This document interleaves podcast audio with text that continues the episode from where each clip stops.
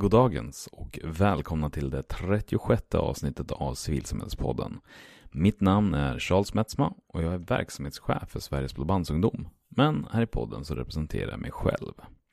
I slutet av avsnittet så kommer det att komma information om den osynliga formalians hyllande. Jajamensan! Prisutdelningen återvänder för andra året. Och precis som senast så handlar det om alla de osjungna hjältar som ska få plats i historiebeskrivningen. Historieskrivningen, inte historiebeskrivningen. Nåväl, vignett. Sverige är ett land som är byggt utav folkrörelser. Och vi vill lyfta fram de unga kandidaterna till styrelsen. Om en grupp av människor har en gemensam intresse, då kan de bilda en förening. Det är en gryende folkrörelse. Idag sitter jag här tillsammans med Rosaline Marbina som är ordförande för LSU, Landsrådet för Sveriges ungdomsorganisationer. Goddagens! Hej! Är du redo? Jag är superredo. Har varit Toppen. det i hur länge som helst nu. Ja, det lite som bakgrundsinfo så kan man ju säga Ja. då att det här är ett avsnitt som varit två och ett halvt år in the making. Så nu händer det Yes. äntligen. Det var när, strax efter att podden hade startat så, så var du en önskegäst eh, från en, ja, det var Linus som var med i tredje avsnittet som sa att Rosalind måste med. Och så började vi ha kontakt. Eh, och eh, först nu har vi fått till det. Ja, så fint. Ja, och nu som sagt är vi äntligen här. Jag är jättetaggad. Ja. Verkligen. Vad kul. Och då får du ju börja med att svara på den vanliga frågan hur du blev en engagerad människa. Ehm, ju mer och mer jag tänker på det så inser jag att det började väldigt tidigt. Utan att jag visste om det. Mm. Och jag menar med det är att jag var engagerad i ja, exempelvis scouterna, i, i elevrörelseorganisationer, i, i ja, barnorganisationer, i allt möjligt. Eh, utan att jag förstod att det var civilsamhället.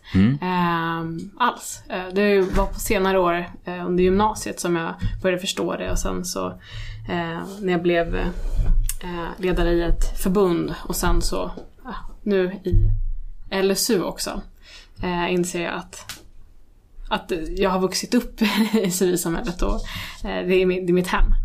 Eh, Men, men var det även liksom då, jag tänker i de yngre åldrarna innan gymnasiet, var det liksom som styrelsearbete och de bitarna också eller mer i verksamhet? I verksamhet men eh, ju äldre jag blev så blev det mer styrelsearbete och, och, och mer ansvar. Eh, men det här har ju varit i, i relation till min familj. Eh, vi, har, eh, vi kommer från Irak. Eh, nu är jag född i Sverige och så men eh, politik har inte varit något positivt i vårt hem.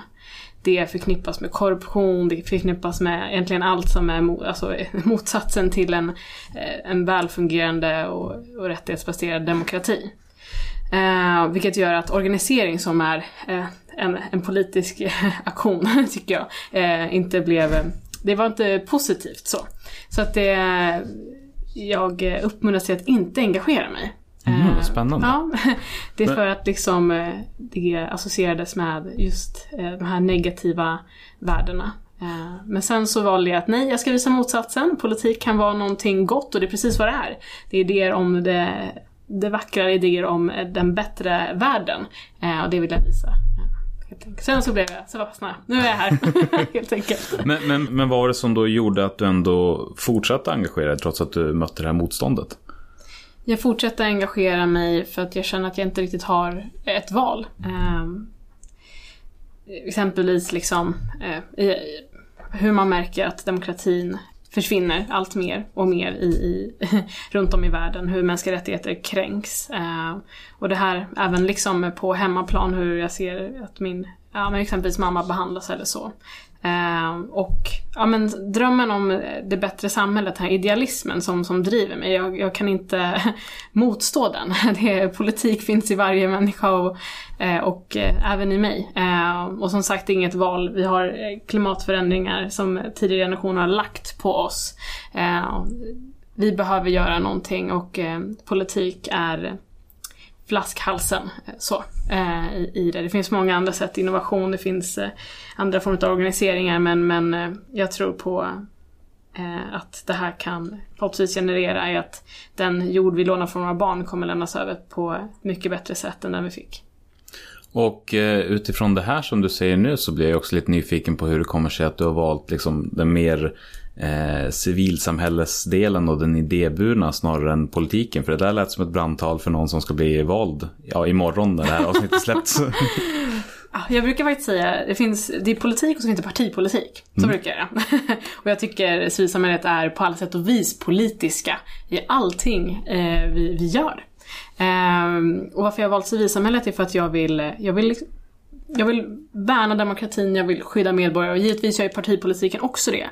Men civilsamhället är tredje statsmakten och vi har en, en särskild roll i att ansvarsutkräva och säkerställa att eh, det är inte bara representativa demokratin under valen. Det är liksom mellan valen, mellanvalsdemokratin där vi ska säkerställa allas lika värde. Och det är där jag vill vara, för jag märker att det är där det brister. Spännande. Eh, och det är ju också mycket av det här som vi kommer att prata om idag. När vi, för det temat som du har valt är då krympande utrymme. Eller shrinking space som det kallas på engelska. Precis. Kan du bara ge en kort eh, introduktion kring liksom vad det här begreppet betyder så att vi, vi alla är med? Absolut. Och precis som jag tidigare sa så tycker jag att det är just mellanvalsdemokratin och vad jag vill också kalla civilsamhället, det är där liksom eh, utmaningarna finns. Eh, det är där liksom vi måste upprätthålla rättigheter, vi måste värna demokratin och, och skydda allting däremellan. Men vad krympande utrymme, shrinking space, innebär som term är eh, att det är stater eller andra aktörer som reglerar och skapar lagstiftning mot civilsamhälle. Mot deras idéer.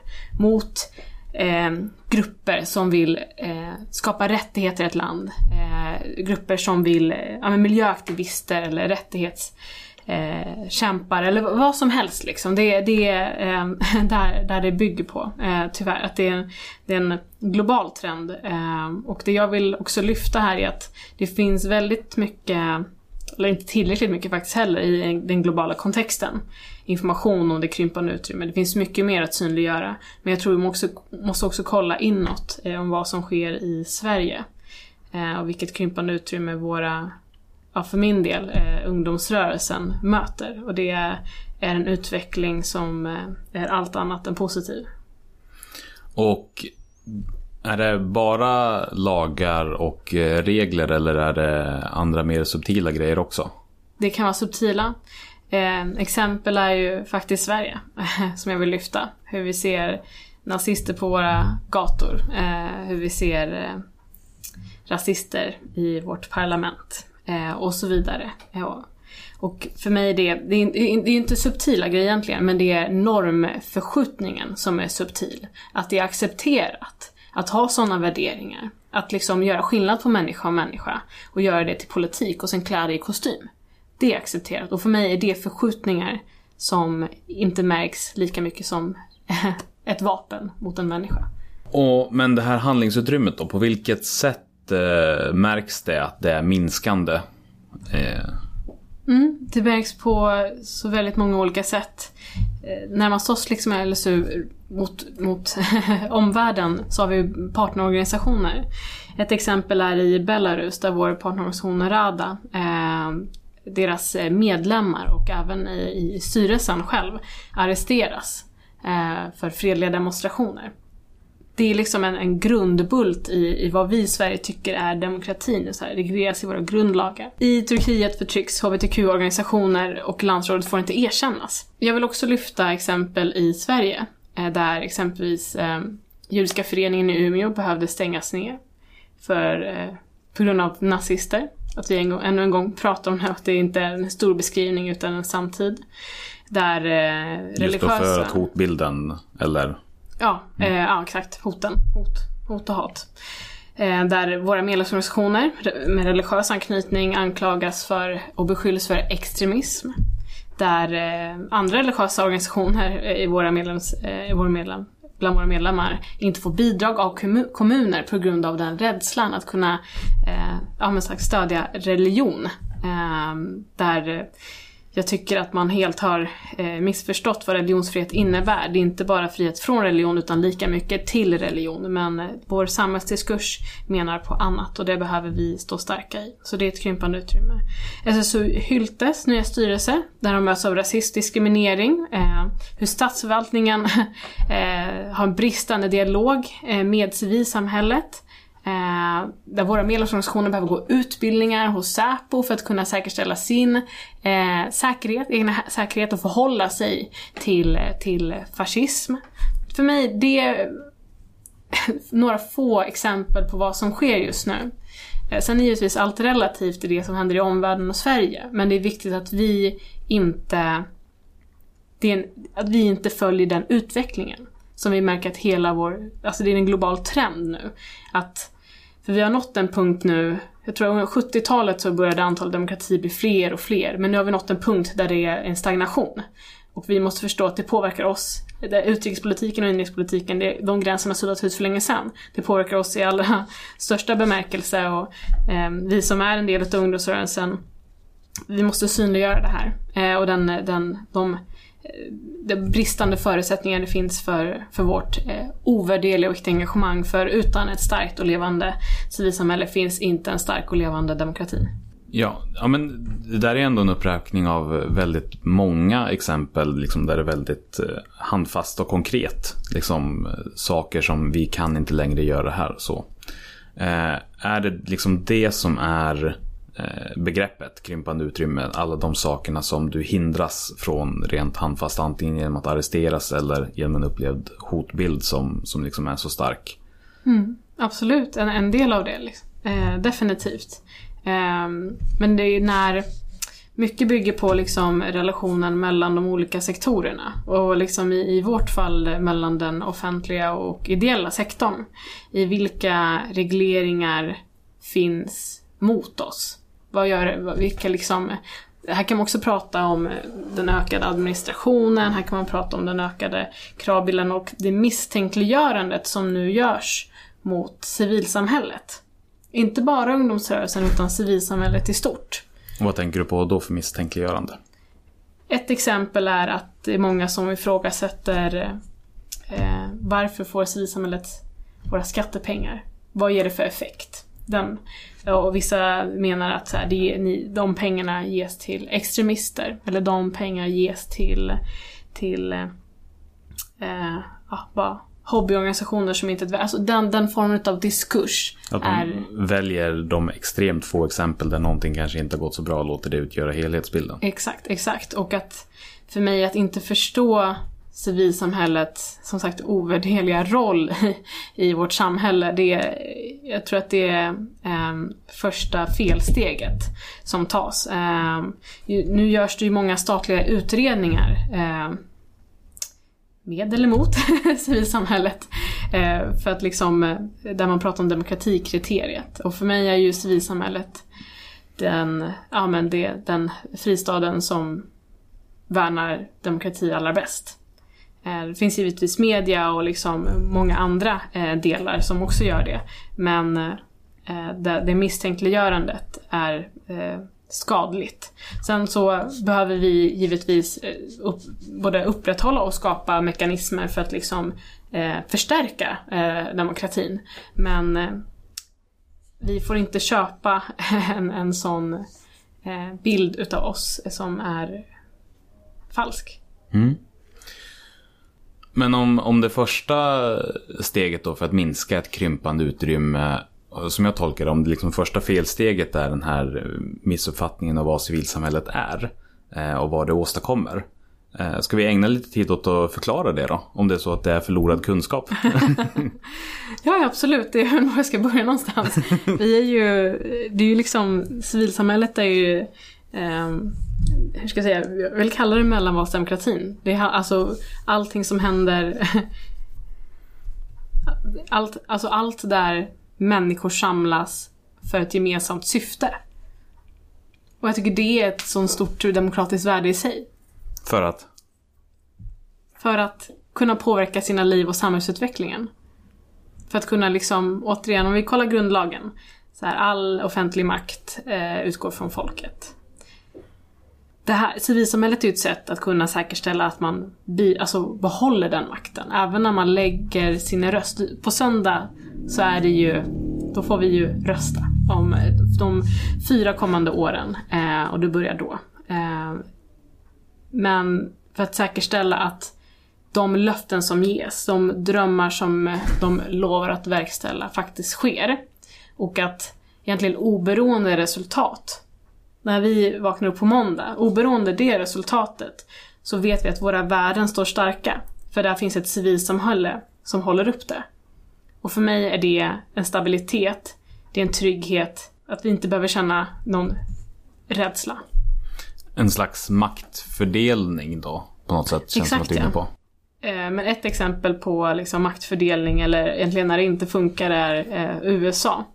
Eh, där individens, medborgarens utrymme är väldigt lite. Och för mig var det utrymmet kallas, alltså det är civilsamhället så. Det är organiserat på ett annat sätt än i Sverige, det behöver inte betyda något negativt.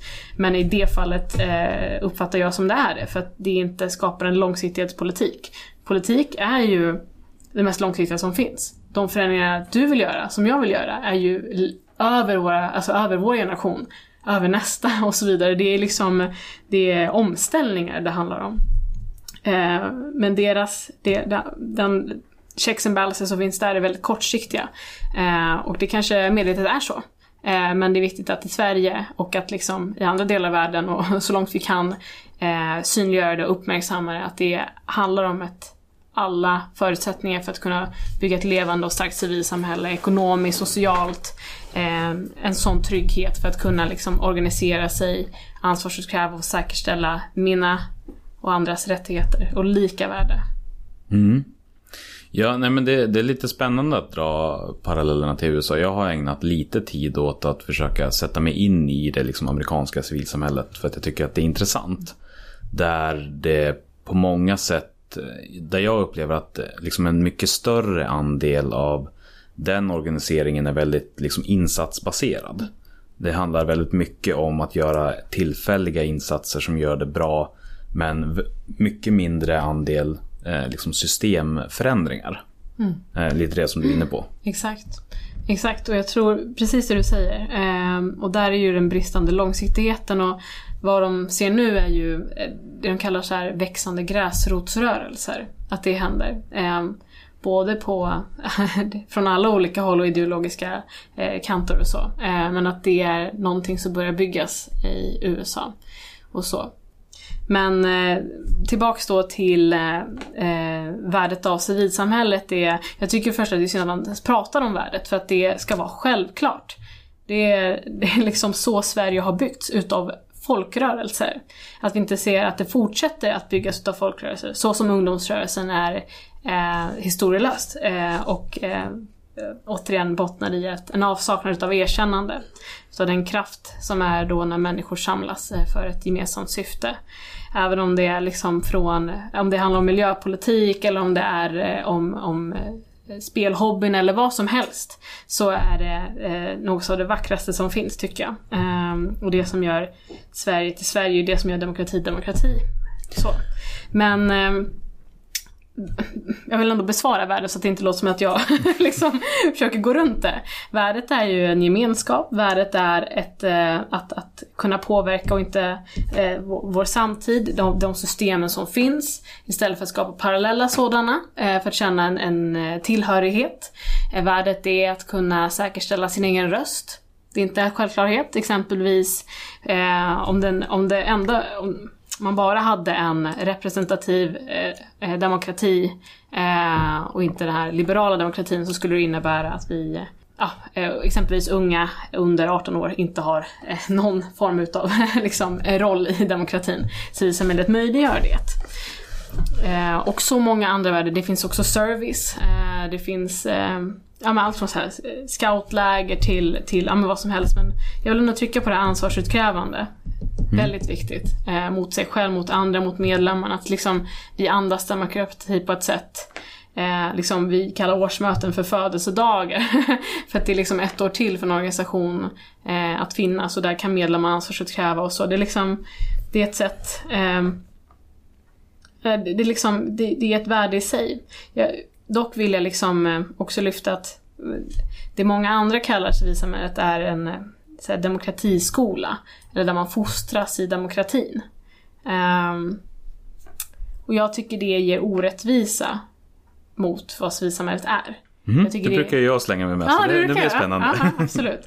För det innebär att demokratin, eller så här, att fostras i demokrati, att, att det är en skola för någonting innebär att det här är kunskap som du behöver tillämpa sen. Tolkar jag det som.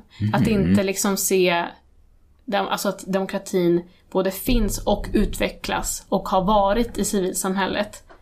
Att liksom, det, men givetvis kan man ju system och liksom, eh, eller strukturell och individnivå. För individen så, så in, man lär sig stadgar, man lär sig, man, man, det, är liksom, det är en bildning, det är folkbildning så, vill jag kalla det. Men det är inte det stora värdet. Eh, det stora värdet är att demokratin utvecklas där. Så ett, ett mer passande begrepp kanske vore att en demokratipraktik. Ja, absolut. absolut. Ja, men demokrati i praktiken. Och jag tror att det är också därför man ser en, en ökad politisering. För man frågar vad är, vad är effekten utav eh, partipolitikers Eh, löften? Eh, vad är praktiken utav allas lika värde som demokrati innebär? Och för mig är det det som finns i ungdomsrörelsen, i civilsamhället.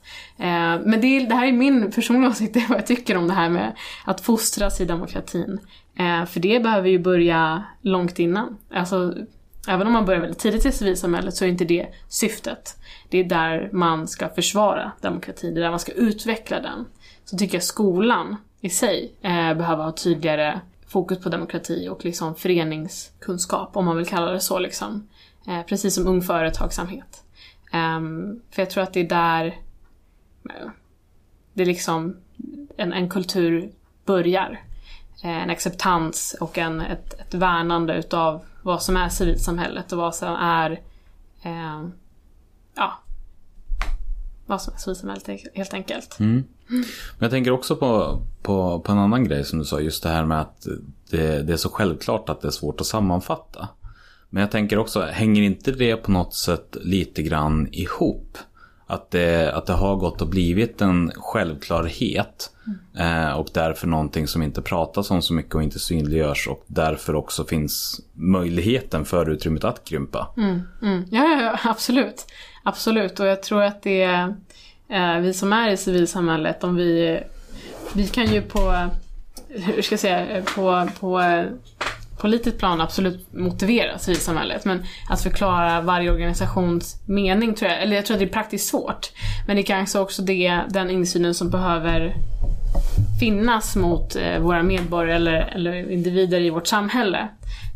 Um, för att kunna förstå mångfalden, för att kunna förstå de förutsättningar vi har, den rullians som finns i vår sektor. Eh, så att liksom det, exempelvis det offentliga kan skapa lagstiftning och förordningar och regleringar som fungerar med vår sektor. Så jag förstår att det, det är en kommunikations... Alltså dialogen behöv, är ju tvådelad. Den behöver ju gå från vårt håll också. Eh, men det är väl mest det här med att behöva motivera det. För vilka? Varför, eller så här, varför ska civilsamhället stå till svars? Var- Varför finns den relationen? Varför ska vi stå till svars till andra sektorer när, när vår roll är att de ska stå till svars för oss?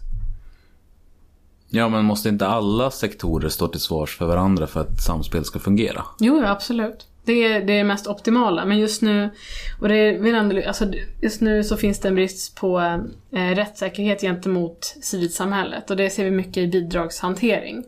Eh, att det liksom skapas regleringar och väldigt mycket diskussion kring civilsamhället som gör att det blir en särställning. Så, och här kan vi ju liksom, hur kan vi likställa de olika sektorerna och så? Eh, civilsamhället har en särställning, positivt också, men även negativt nu. Och det är väl liksom, eh, tycker jag är väldigt viktigt att uppmärksamma. Mm. Vad går det att göra åt det här krympande utrymmet om det nu är en global trend som, eh, som, som liksom är vad det är? Vad finns det då egentligen att göra? Jag börjar eh, nationellt och då liksom, är det samhällsnivån även lokalt och regionalt och så. Ehm, och här handlar det först och främst eh, uppmärksamma. Och det går ihop med precis det Charles eh, menar, liksom att uppmärksamma också civilsamhället och dess eh, fantastiska mångfald. Eh, och, och värdet där. För nu behöver vi motivera det. Som sagt, jag tycker det är synd att vi behöver det, för det ska vara självklarhet. Men vi, vi behöver ändå göra det. Men det egna Eh. värdet är väl alltid självklart eftersom att alla som är mitt i någonting alltid ser liksom allt det fantastiska och alla nyanser. Ja, exakt. Men jag tänker också eh, rent så här, eh, strukturellt liksom. Att det här är ett, precis som media, eh, ett granskande organ. Eller KU. Eller liksom, eh, you name it. Eh, så här, då är civilsamhället ett av dem. Att liksom prata om media eh, som en sektor som inte behöver finnas i lika stor utsträckning. Det kommer inte hända. Man kan givetvis prata om, är media verkligen så obunden som vi vill? Så här, det handlar om obundenhet till stat, men är de obundna? Finns det intresse? Alltså där eh, är diskussionen nu, men det handlar inte om att minska stöd, snarare ökar i stöd. För det finns en, en eh, nationell handlingsplan för politiker, eller vadå, partipolitiker, vill säga. eh, journalister och konstnärer. Eh, och det är hat och hot de möter, där civilsamhället inte inkluderas i det. Eh, vilket eh, är eh, synd, så. Eller väldigt bristfälligt. Ehm, eh, men, och där, något som kom ut från det var ju stöd, ett ekonomiskt stöd liksom. Men att prata om ett ekonomiskt ja, jag ska säga att, att minska stödet till, till civilsamhället eh, eller våra eh, ungdomsorganisationer och barnorganisationer är ju eh, en verklighet vi, vi, vi möter nu. För några år sedan så eh, pratade vi om att dubbla stödet. Nu handlar det om att hålla, ha kvar stödet. Så det, Till ungdomsrörelsen då yes, specifikt. exakt. Och det här är ju bara under min tid exempelvis funnits i LSU. Eh, och det är, det är inte många år liksom som det här, det är liksom två, tre år som vi har sett den här förändringen. Och om i den farten, det är det jag menar med den här negativa utvecklingen som trycks på, från det globala men också vi till det globala. Det är, vi, eh, vi är inte helt oskyldiga och, och, och bara tar emot utan vi, vi bidrar också såklart eh, till, till något sånt. Men vi behöver vända på det. Och jag tror att de som behöver göra det, trots jag tror att vi behöver vara den generationen som också gör det. Utöver klimatförändringarna så behöver vi ta den här ehm, eh, med demokrati och mänskliga rättigheter. För det är ett, eh, just nu, narrativet är inte i vår fördel och vi behöver äga det igen. För det är vi, det är vi. Civilsamhället är ju den, eller jag vet inte, aktören, organet, you name it, liksom som samlar människor. Det är för människor. Det är ju där likavärdet finns, det är där eh, rättigheterna ska till, finnas till för. Också skyldigheter såklart, men det är också vi som gör demokratin. Det är liksom där folkstyret är. Eh, så att ja, givetvis liksom vi som är, ser varje dag värdet. Liksom nu, alltså att finnas i Civilsamhällespodden som är stort för mig. Eh, det är så här också ett stort värde liksom. Men, eh, men jag tror liksom att just det här allmänna värdet, eh, så här, den demokratiska institutionen som Sverige är, att inte förstå Ehm, det, det är ja, på alla sätt vis negativt. Men det var lite långt nu, men det var på den nationella nivån. Eh, på den globala nivån, så liksom för Sveriges del och för det svenska civilsamhället så behöver vi ju visa en solidaritet och kunna stötta upp, eh, som sagt, med olika partnerskap och eh, skapa ekonomiska förutsättningar och eh, i- även stötta det juridiska och eh, sociala. Ehm, definitivt. Men det handlar också om att eh, i de internationella institutionerna, eh, EU, FN, OSSE, det finns så många, eh, att se till att eh, diskursen inte förändras där, vilket den har gjort. Eh, för ja, men några veckor sedan så biträdande generalsekreterare för FN eh, berättade då eh, om hur det här, återigen det här narrativet som jag pratade om, narrativet utav demokrati och mänskliga rättigheter förändras på ett sätt som inte är i, i, i värdegrund med oss eller FN för den delen i stadgan och så. Hur kan vi förändra, hur kan vi skapa det nya narrativet? Ehm, eller i EU där vi ser att medlemsstater såsom Ungern eh, förbjuder organisering som ämnar till att stödja eh, ja, men, asylsökande och ensamkommande och migranter. Det är helt fruktansvärt. det är helt fruktansvärt. Eh, för som sagt, liksom en annan, om man ska prata om värdet utav civilsamhället är ju eh, när välfärden brister så tar vi den rollen. Sverige är ett exempel här också. Eh, när eh, 2015 hösten det var ju våra medlemsorganisationer och givetvis andra aktörer i civilsamhället som var där och tog emot. Det var de som tog emot.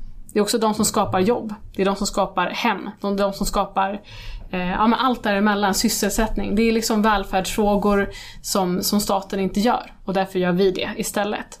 Och när, då pratar de om flyktingar som kom hösten 2015? Exakt, mm. exakt. Eh, där liksom, några av våra medlemsorganisationer skapade liksom jobb åt dem, faktiska jobb. Eh, eh fixade bostad eh, eh, och all, allt däremellan.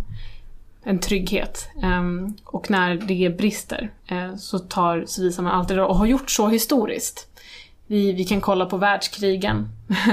LSU började ju ehm, skapades ju efter med en paroll, en internationell eh, paroll med så här, aldrig mer hette det. Eh, aldrig mer får det här hända igen. Eh, så ungdomar har ju varit en, en ständig kraft eh, för demokrati och mänskliga rättigheter. Sen kan vi inte neka att det finns andra också, eh, krafter också, eh, men, men i sin majoritet, tycker jag. Och och så är det inte bara givetvis LSU, nu är det närmast mig. Men, men så här, ja men, eh, eller hur Röda Korset skapades, eller ja, alla organisationer växer där, där behoven finns. Eh, och även så liksom i Ungern, eh, men när det förbjuds. Och det här har vi ju konkreta exempel på när lagstiftning och regleringar görs mot civilsamhälle. Så, eh, så krymper vårt utrymme. Så det handlar om en, en solidaritet vi behöver bygga och förståelse att eh, vi alla hör ihop.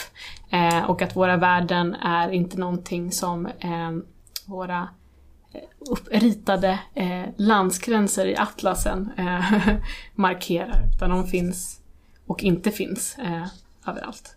Mm. Förlåt, ja, nu blir det verkligen sidospår i vilka åtgärder. Det har, det har ju bara synliggörande. Det finns så många andra. Men det handlar om allmänna villkor. Jo men alltså samtidigt, jag tycker inte att det är, no att det är något problem att, att det blir mycket. För, för det är ju ett väldigt, eh, vad ska man kalla det, brett område. Mm, verkligen. Det är, det är svårt att peka på exakt vad, men jag tänker att det är också en del av mm. liksom, problematiken i sig. Att det här är ett ganska komplext ämne många olika små skeenden som tillsammans liksom utgör då det här begreppet mm. krympande utrymme. Mm. Alltså att det är så pass många små detaljnivåer och det är ju svårigheten i att berätta om det gör ju också att det kan växa sig starkare. Mm. Ja, ja absolut, absolut. Eh, men sen så behövs det ju konkreta åtgärder också. Eh, så att det inte blir heller att jag, jag sitter här och bara pratar om det. det måste ju hända någonting. Det är ju återigen här ansvarsutkrävande rollen.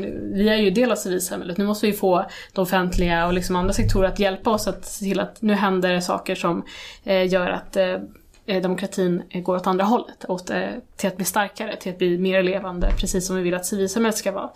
Ehm, och där krävs det liksom lagstiftningar, ändringar, förordningar för att skapa eh, förutsättningar för det här starka civilsamhället som, vi, var, som jag menar. Liksom. Och där handlar det om att bygga motståndskraft i civilsamhället. Det handlar om att eh, stödja rörelser eh, och inte liksom enbart eh, initiativ i det. Vi är väldigt projektbaserade vilket gör att vi ska, eh, saknar långsiktigheten och som jag nämnde tidigare är ju långsiktigheten väldigt viktig för att driva politik i allmänhet. Men jag tänker, de här, du nämner liksom då konkreta saker som eh, lagändring och skapa förutsättningar. Eh, på vilket sätt? Vad för typ av lagändringar är det vi pratar om? Givetvis liksom tycker jag att det saknas eh, de ekonomiska förutsättningar för att eh, vi ska bedriva vår verksamhet eh, som ger en, eh, ett sånt stort, återigen, värde eh, för, för individ eh, och samhälle eh, som sagt, om, man, om vi, LSU har ju länge drivit det eh, dubbla stödet. Eh, för att vi ser att det är enbart då vi, vi våra organisationer och vi själva blir hela. Eh, där utbrändheten kan minska. Eh, där vi känner att ambitionen och de kraven som finns, för som jag sa i början, liksom, det här är inte ett val för mig. Eh, jag måste göra det här. Eh, och så känner så många med mig. Eh, då behöver vi förutsättningarna för att kunna göra det. Men det handlar också om en den... breddning utav det ekonomiska och, och, så finns det andra, nu det ska inte bara snöa med på ekonomiska, det, liksom, det måste finnas en beredskap för att kunna eh, svara mot hat och hot? Vad finns det för skydd? Det finns inget särskilt starkt skydd mot civilsamhället för att vi ofta glöms bort. Eh, som sagt, om vi, vi, LSU vill ju att vi ska inkluderas i en sån nationell handlingsplan. Det gör vi inte för tillfället. Men vad finns det för, inte ad hoc beredskap, utan det här långsiktiga. Eh, och sen så, ja, Mm. Men jag tänker om vi, om vi fastnar lite på det ekonomiska då, för jag tycker det är ganska intressant. eh, om den som har en avvikande åsikt eller om man tänker ur en större historisk kontext så har ju inte det statliga stödet till civilsamhället varit särskilt stort. Det är ändå en relativt modern företeelse. Om man tittar på liksom folkrörelse-Sverige, hur det byggdes upp, så var det ju mycket mer ideella krafter som sådant. Eh, är, är liksom det ekonomiska stödet någonting som är viktigt bara för att det är så världen ser ut idag? Eller är det någonting annat som har försvunnit på vägen? Jag tycker det, jag vill säga att det är så det ser ut idag, men jag tycker också det är eh, väldigt kaxigt att göra så. För varje generation har haft sin, sin, eh, sin utmaning. Eh, men det handlar också om eh, den, den vana som finns. Eh, nu är vår rörelse van exempelvis med eh, det statliga bidraget. Det jag hoppas på är att, att det kan öka och att det finns en tydlig dialog kring de kraven som finns helt enkelt. Eh, om det är effekt eller om det är eh, på intern granskning eller vad det är. Det ska finnas en tydlighet eh, där administrationen också eh, är i relation till den kapacitet som vi har. Men eh,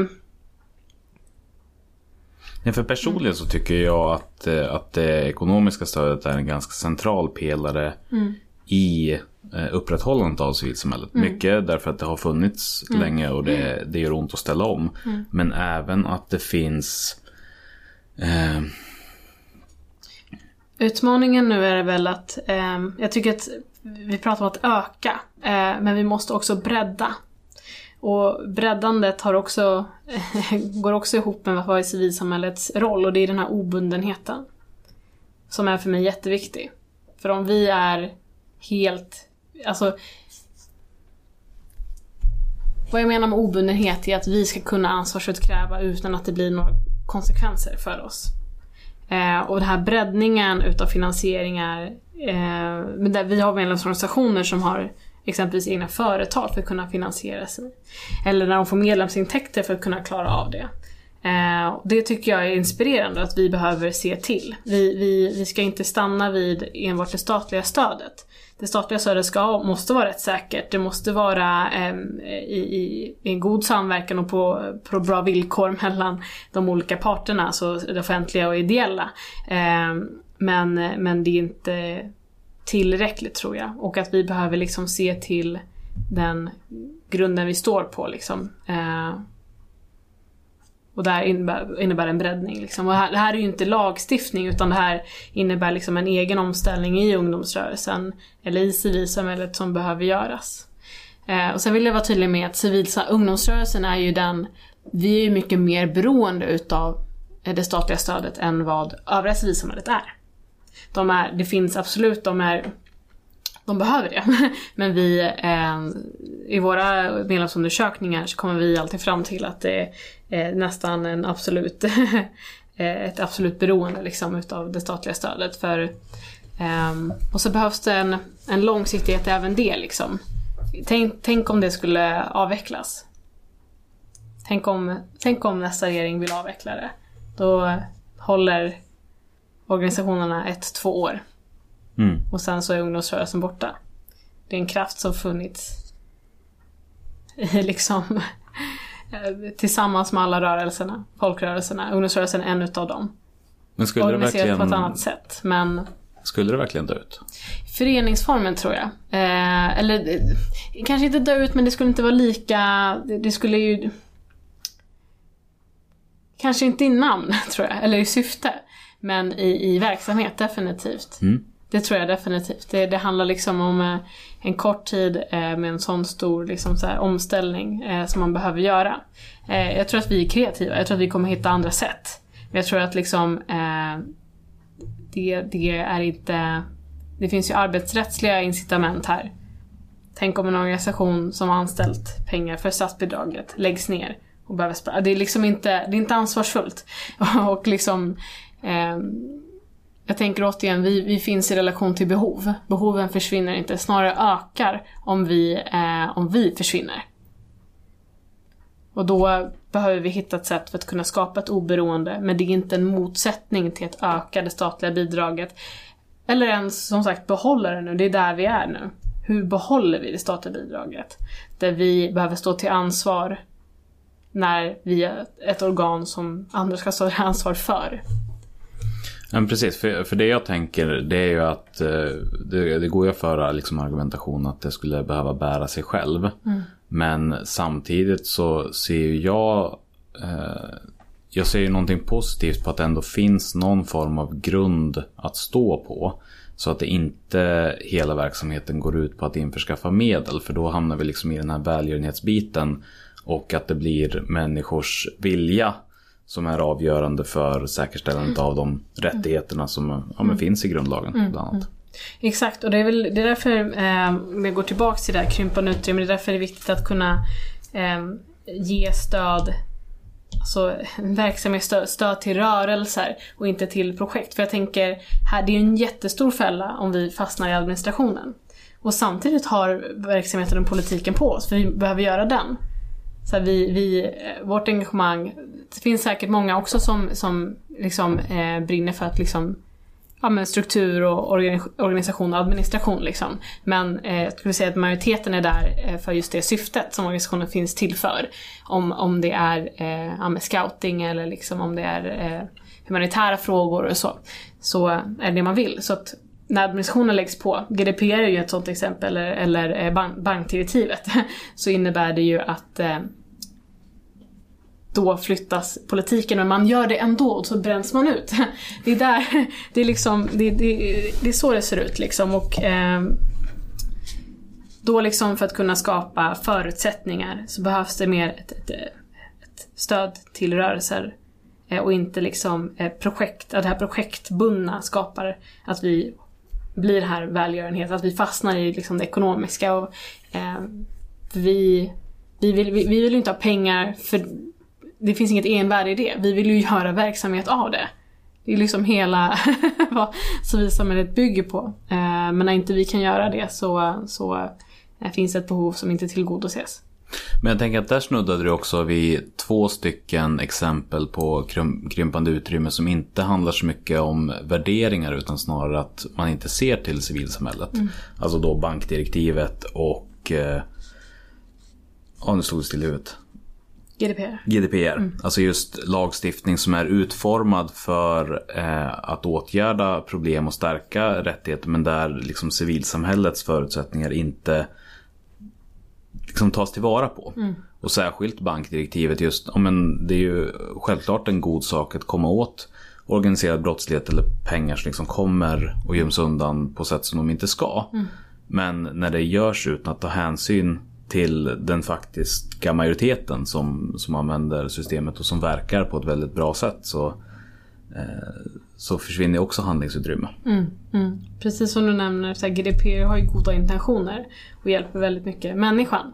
Eh, men eh, och det är lite det här, jag vill komma tillbaka till just den här begreppsdefinitionen utav vad krympande utrymme är och här tycker jag att det är en reglering eh, som inte gör utrymmet mindre. Jag vill inte gå så långt. Eh, men gör det svårare för vårt, vårt eh, dagliga engagemang. Men jag tänker att det, att det faktiskt gör utrymmet mindre i det att, du, att det finns så mycket mer energi och tid som måste läggas på annat än som är verksamhet. Mm. Ja, absolut. Ja, eller jag skulle säga det som gör utrymmet mindre är ju, eh, och det är så här, det är så lätt att säga men det är inte något nytt. Och det är fruktansvärt att det ska vara så, men det är den här avsaknaden av validitet och erkännande utav vad eh, civilsamhället eller folkminnen gör. Um, och det tycker jag återigen, ja, när vi pratar om åtgärder så har vi in, eller jag har fastnat i så här synliggörandet. Mm. Jag tror att det verkligen är första steget och att väldigt mycket mer kommer efter det. Eh, för då börjar politik skap, ny politik skapas kring området och nu, ja, Eh, och, och allt möjligt. Eh, men jag skulle säga att, att vi inte fick vara en, en likvärdig eh, part till privata sektorn i de förhandlingarna gör ju definitivt att vårt perspektiv inte finns med i den nya lagstiftningen som medlemsstater, alltså det offentliga, tog beslut om. Så att det den liksom, det konsekvenstänkande man räknar bort civilsamhället. Även i återigen det hat och hot, att det inte finns i, i handlingsplanen eller liksom eh, i, i allmänhet vilka konsekvenser som görs. Att bevilja nazister tillstånd i Almedalen eller eh, varför inte i Stockholm eller Ludvika när organisationer och eh, människor behöver hålla sig undan dem för sin egen säkerhet. Eh, det är också exempel. Så att eh, återigen, vi är de som samlar människorna och skyddar människorna ovillkorligt. Eh, när vi inte får vara där, det är... Ja, skadar demokratin tycker jag. Mm. Och, och, just den här, jag tänker att mycket kopplar tillbaka till, för GDPR och bankdirektiv, det är ju liksom stora grejer som mm. sker på EU-nivå. Mm. mm. Så där är ju avståndet ganska långt bort. Men, men jag tycker också att det märks i det lilla, alltså för att jag har hört flera kommuner som till exempel hyr ut lokaler på samma villkor till föreningar som till företag.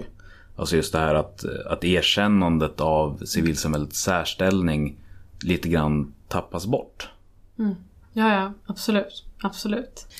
Men, men jag tänker, vi, nu, mycket av samtalet har ju ändå kretsat eh, kring liksom andras ansvar. Vad är det vi som civilsamhälle själva har för ansvar för den här utvecklingen eller då eh, från vårt perspektiv då att motverka den? Mm. Vårt ansvar är ju något vi tar varje dag, skulle jag säga. När du sitter här på ditt kontor och när jag sitter några trappor här upp så gör vi det tillsammans med liksom för mig 700 000 minst till. Eh, eller civilsamhället som är som sagt det Sverige bygger på. Eh, det gör vi ju varje dag. Eh, och de 700 000 det är då alltså de engagerade i ungdomsrörelsen? Eh, ja, eller medlemskap i mm. de liksom jag svarar mot. Liksom. jag slänger bara in det lite ja, då och då så att vi inte, eftersom ja. att vi rör oss ganska mycket mellan civilsamhället i sin helhet och ungdomsrörelsen ja. specifikt. Ja, absolut, absolut. Och för Bra. mig är det tydligt men jag vet inte om alla som... Ja, ja, ja, absolut. Det, tack. Det ska givetvis eh, förtydligas så. Eh, men det, ja, de jag behöver svara mot helt enkelt. Eh, och det är ju liksom hjältar som, som varje dag liksom eh, bedriver verksamhet på alla olika sätt liksom samlas i rum för att demokratiskt bestämma hur, vad nästa steg är. Eh, sen så liksom civilsamhället för mig är också inte enbart föreningsformen. Det är ju nätverk, det är liksom andra former av grupperingar, eh, demokratiska grupperingar som eh, med ett, ett gemensamt syfte. Mer konkret så här på måndag, dagen efter vi har, eller valet, eh, behöver vi garantera att de värden vi står för inte rubbas. Och sen så finns det väldigt, väldigt många andra insatser som vi behöver göra. Som sagt, de här värdena, inte bara på måndag vi ska försvara dem, utan alla andra dagar efter det. Eh, vi behöver synliggöra de utmaningar som, som eh, civilsamhället runt om i, i världen möter. Och aktivt arbeta, ansvarsutkräva och se till att det sker en förändring eh, på det vi kan göra. Exempelvis i eh, det oacceptabla i att våra medlemmar möter hat och hot i deras engagemang och att det sker i allt större utsträckning i att fler bränns ut på grund av den ökade administrationen. Att vi inte kan finnas, att det offentliga rummet begränsas för att vi inte får finnas där för det är eh, en livsfara eller ett, ett säkerhetsproblem. Att, eh, att föreningar stängs ner på grund av att nazister eller andra former av extrema, rörelser tar större plats. Eh, och mycket, mycket mer. Att vi, man inte får tro. Att man inte får ha en egen tro. För att då anses man... Men misstänkliggörandet mot civilsamhället i sin helhet och ja. mot specifika delar av det i synnerhet. Exakt, exakt. Mm, verkligen så. Och att vi behöver börja prata om det själva, eh, tror jag. Så jag hoppas att eh, det här kan bli en, en början på en sån dialog. Det, det sker i viss utsträckning men vi behöver ta ett större tag om och samlat tag. Här har ju LSU en roll, eh, men, men tycker jag liksom civilsamhället eh, bör dela på. Eh, I att synliggöra, i att skapa eh, synergier och i att skapa eh, samverkan för att just motverka den här eh, utvecklingen. Och det får börja hos oss. Mm. Mycket, mycket plikt och mycket tyngd eh, i det. Ja. ja, men ett, eh, ett enormt ansvar. Jag tänker utifrån perspektivet att här, jag tycker det är kul att bara organisera de här människorna och vi gör roliga saker tillsammans. Det är ett, det är ett stort uppdrag eh, att lägga på att, att försvara hela vår själ på det sättet. Absolut. Och det Så ju... hur, finns det något sätt att göra? Jag tänker att, för det här måste väl ändå ske på ganska många olika nivåer. Eh, men vad, vad kan man göra i det lilla för att påverka? Alla kan ju inte åka upp och boka träff med statsministern. Nej. Nej men precis, så det, det ska ju eh, alla har sin egna roll i, i vad civilsamhället eh, är. Eh, men det lilla är verkligen fortsätt engagera och få andra att bli engagerade. Få fler att bli det, för vi är faktiskt den största generationen sedan 70-talet eh, som är engagerade unga. Och det är en, en sån viktig kraft, få fler att bli det. Ju fler vi är, desto starkare. Och det har vi sett också folkrörelser historiskt och vilken effekt det ger. Och vi är en, en folkrörelse. Och den effekten ska vi skapa. Och det här är en fråga som vi behöver ta och forma ett nytt narrativ kring. Eh, så engagera dig i den fråga som du brinner för. Oavsett vilken det är. Demokratiskt såklart, men vilken, vilken, vilken det är. Jag tror att det är det lilla. Så behöver inte man prata med statsministern. Eh, det är, jag tror inte det är heller där all förändring finns, utan det är den som sker i det lokala, i, i vardagen med, med sina vänner. Och tack för att du också lyfte det, det fantastiskt roliga och- i uppdraget. Eh, för jag har pratat om ansvar och eh, det är också för att det är på ett språk som nu vet jag vilken här podden, eh, eh, vilken, vilken målgrupp det riktar sig till. Men jag pratar på ett språk som jag tror anpassas mest för, för att försvara liksom, mot andra sektorer. Ehm, och för att också erkänna vår roll. Eh, och liksom, som jag tror inte glöms bort så. Eh, och precis som du lyfter Charles, liksom, vi som är i civilsamhället ser värdet. Och, och det är liksom att vi har kul, att vi har en gemenskap, att vi träffar liksom våra eh, vänner, liksom, att vi träffar liksom, eh, ja men, vi liksom, inte bara vänner, vi, vi formar oss själva, vi träffar oss, den, den vi faktiskt är. Eh, det är liksom eh, obeskrivliga värden. Men, eh, ehm, och det är också något som behöver synliggöras kanske. Eh, för det är inte ett argument jag tar med i krympande utrymme, att det försvinner. Men givetvis, så här hela liksom existentiella, liksom det, den här själen som du pratar om, om ett sånt utrymme försvinner också i att forma sig själv. Eh, vilka andra skapas.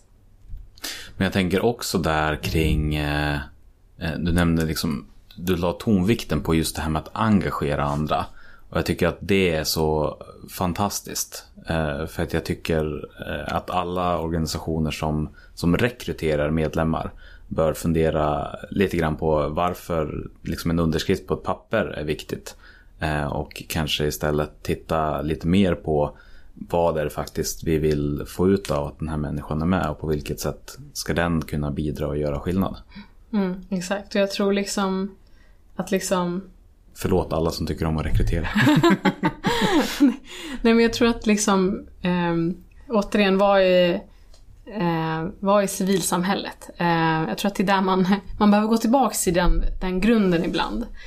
Eh, precis som vad är demokrati eh, och vad är rättigheter och liksom allt. Jag tror att vi, vi har liksom hamnat i en, en, en, en tid där vi liksom behöver gå tillbaks eh, till det. Eh, och då är, handlar det inte om tillbaks i, i, som i gamla tider, utan i förståelse och sen gå vidare i utveckling. Eh, men att liksom se medlemmar som ett sätt för att öka inkomst är inte vad civilsamhället är. Liksom. Utan det handlar om att engagera för syftets skull eh, och för deras skull. Om jag får med en vän att bli engagerad i en organisation eh, som hon, vars frågor hon brinner för ger henne ett stort värde. Både för att hon ska kunna upprätthålla sina rättigheter och verka för ett syfte. Liksom. Eh, det är, nu låter det som att så här, det är liksom väldigt så här altruistiskt och så, men, men vad jag menar är liksom att eh, civilsamhället har... Det är liksom det här är, alltså... det är inte av ekonomiska anledningar vi finns. Liksom. Vi finns för att det finns behov. Och de behoven behöver tillgodoses. Och liksom att engagera medlemmar, engagera människor, att bli en del av civilsamhället är lika mycket för dem som för, för liksom den juridiska personen som är föreningen. Och därigenom också för samhället i stort. Ja, Det liksom Exakt. glider igenom. exakt, exakt. Precis så. Finns det någonting som vi inte har pratat om som liksom känns som att men det, här, eh, det här vill jag ju få med också men det har du inte frågat någonting om? Eller någonting annat du vill lyfta på något sätt? Jag tänker vi har ändå hunnit lyfta en hel Det finns så mycket att prata om där. Det finns så väldigt många... Man kan gå in i fall, man kan gå in i länder, man kan gå in i, i liksom eh, hur det har gått för vissa specifika organisationer. Vi kan prata specifikt om ungdomsrörelser. Alltså, det finns så väldigt mycket liksom. Eh, men, men finns det någonstans där mycket sånt här är samlat då för den som är intresserad av att liksom gräva djupare i de strukturella förutsättningarna? Eller lever det liksom i berättelserna? Just nu, tyvärr, så lever det nog i mycket berättelser i den svenska kontexten. Så internationellt så finns det många organisationer, Forum Syd, Concord, Diakonia. Det finns många organisationer, och många, jag vill bara, jag vill inte begränsa till dem, det finns många fler som, eh, som har arbetat. Eh, Forum är en jättebra organisation som också när, liksom, har eh, den nationella aspekten. Jätteviktigt. Ehm, men jag hoppas att det här kan bli ett arbete i LSU att kunna utveckla i. Eh, det pågår just nu faktiskt i Hållbart engagemang och ledarskap, ett projekt vi har eh, som synliggör hat och hot och så bland annat. Men det är inte tillräckligt. Det behövs, det behövs, det här är, alltså, som jag sa, den här samlingen utav synliggörandet om vad som händer för oss. Eh, där hoppas jag att liksom civilsamhället, ni som hör mig, om det, ni vill höra mig, eh, snälla börja prata om det här. Jag tror att det är första steget. Och därefter, ju fler det är som tänker på lösningar, desto fler lösningar kommer vi kunna lägga fram. Eh, både internt men också liksom mot de som skapar lagar. Eh, så jag hoppas att det första steget är att, ja, som sagt, synliggörandet utav det krympande demokratiska utrymmet som vi har. Och utan oss, vill jag trycka på, utan ett starkt och levande civilsamhälle så finns inte en stark och levande demokrati. Otroligt eh, så här slagkraftig avslutning. Jag tycker du sammanfattade det hela väldigt bra. Eh, jag slänger bara in ett eh, sista tips för jag följer Civicus, alltså C-I-V-I-C-U-S på Facebook eh, och läser en hel del av det de lägger ut och där de är ju specifikt mm. Eh, fokuserade på att bara hålla koll på, på det krympande utrymmet. Exakt. Bara, ja, de gör lite mer också förstås. Men, men de har väldigt mycket bra spets kring det. mm, verkligen, och bara tillägger det är ju att eh, bara för, nu kanske jag låter lite alarmistisk, men jag tänker att jag vill, om det är någon fråga jag ska vara det så är det väl eh, allas lika värde. Så jag tänker att jag är det nu. Eh, Civicus kontaktade eh, Forum eh, för att fråga om de skulle, just nu den statusen vi har eh, globalt är eh, open, alltså som ett, ett öppet samhälle som tillåter eh, eh, ja, men, civilas engagemang.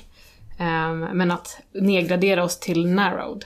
På grund av just liksom den fascistiska, rasistiska, nazistiska organiseringen som sker i vårt land eller eh, de hat och hots eh, och eh, begränsningar som finns mot religiösa organisationer och samfund eh, och dylikt. Eh, nu, nu har vi inte vi blivit nära, vi är fortfarande open, men att den frågan ges.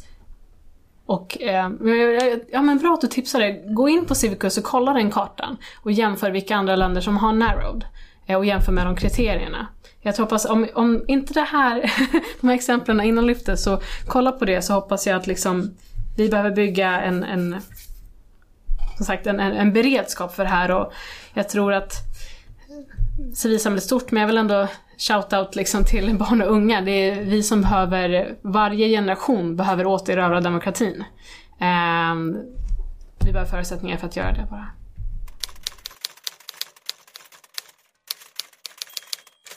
Toppen. Och innan vi slutar för idag så ska du också då få svara på eh, frågan, eh, eller du ska få berätta snarare om någonting som du är väldigt stolt över.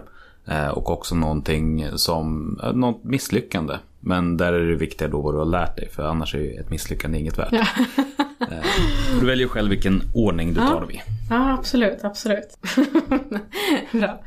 Jag... Eh, jag vet att jag pratat mycket om LSU, men jag vill ändå fortsätta göra lite. Jag är väldigt stolt över att få vara ordförande eh, för LSU och det är en, det är en medlemsstyrd organisation och att få varje dag liksom se eh, den fantastiska verksamhet och det, den trygghet och så här, de mirakel som, som våra medlemsorganisationer skapar är, det är eh, eh, helt, eh, jag finner inga ord. Eh, det är liksom våra hjältar eh, i vår samtid. Eh, inga i capes eller något sånt utan det är de som sitter i, vid ett bord och klubbar nya beslut som eh, gör förändring för deras medlemmar och så. Jag tycker det är i alla möjliga frågor och jag är så evigt tacksam eh, för att få göra det här. Ehm, men sen liksom på andra sidan i, i, i är väl det att, eh, ja men, jag, tidigare, ganska ung men innan, ja men för några år sedan liksom så det här med att förstå sina begränsningar och engagemang. Eh, att, för mig är det viktigt att jag börjar lära mig mer och mer liksom, att skapa balans men det har liksom funnits tider där jag inte har hittat det mellan eh, mellan liksom engagemanget och exempelvis när slutar man när man är förtroendevald under en dag eller eh, liksom mot familjen eh, eller så. Så att det att skapa, hitta en balans. Ehm, för återigen, inte bara för en själv då, för mitt egna välmående så om jag ska utifrån en, ett politiskt argument då, så, så eh, återigen politiken är långsiktig. Eh, den förändring jag vill göra tar generationer. Eh, då behöver jag hålla och må bra för det. Så att balans eh, var, har varit ett miss, eller så här, det har varit misslyckande liksom, men jag har lärt mig från det. Eh. Och vad är det för knep du använder idag för att eh, komma närmare den balansen? Ja, alltså nu kommer det låta som att alla mina förslag handlar om att synliggöra, men det är väl det också. I att liksom... Eh, eh, men också framförallt förståelse liksom i att eh, oavsett hur många deadlines jag har kring, kring den här veckan eller eh, hur många uppdrag jag har eller så, liksom, så behöver jag förhålla mig rationellt till det. Liksom. Vad, vad ger det faktiskt för effekt? Och behöver jag engagera mig i så här många organisationer? Så här, jag är inte oumbärlig. Eh, jag tror att det är en, ingång, en, en viktig ödmjuk ingång alla bör ha i ett, ett engagemang och att jag tror att det här med, om vi går tillbaka till så här, att engagera fler människor. Jag tror att det är där lösningen finns. Att vi blir fler. Behoven finns. Men att jag som egen människa ska svara på dem istället för ett större civilsamhälle, det, är det funkar inte riktigt. Eh, men det är en lärdom jag tar med mig ehm, och eh, kommer fortsätta forma mitt vidare engagemang och så. Så framförallt liksom synsättet på att du är en del, inte delen. Exakt, exakt, exakt. Och jag tror att det är många, alltså det, det handlar ju också om, eh, jag tänker så här, om, man, om det är något vi fostras i i så fall, här är väl en uthållighet och liksom en, en förståelse i vad vi, i, eh, liksom, hur, hur, vi bedriver ett, liksom ett arbete. Eh, så. Eh, och här har jag ju fått en förståelse liksom, i hur skapar jag då den här balansen mellan någonting som jag känner att jag inte eh, att jag inte har ett val i. Eh, som jag tycker också är kul. Det är återigen, jag vill trycka på det, det här är fantastiskt kul. så, eh, men något jag inte har ett val i är också att eh, hitta återhämtningen. Eh, och eh, leva. Mm. Mm. Då får jag tacka dig så jättemycket för att du kom hit och delade med dig. Tack så jättemycket. Det är stor ära. Äntligen har det hänt. Tack så mycket.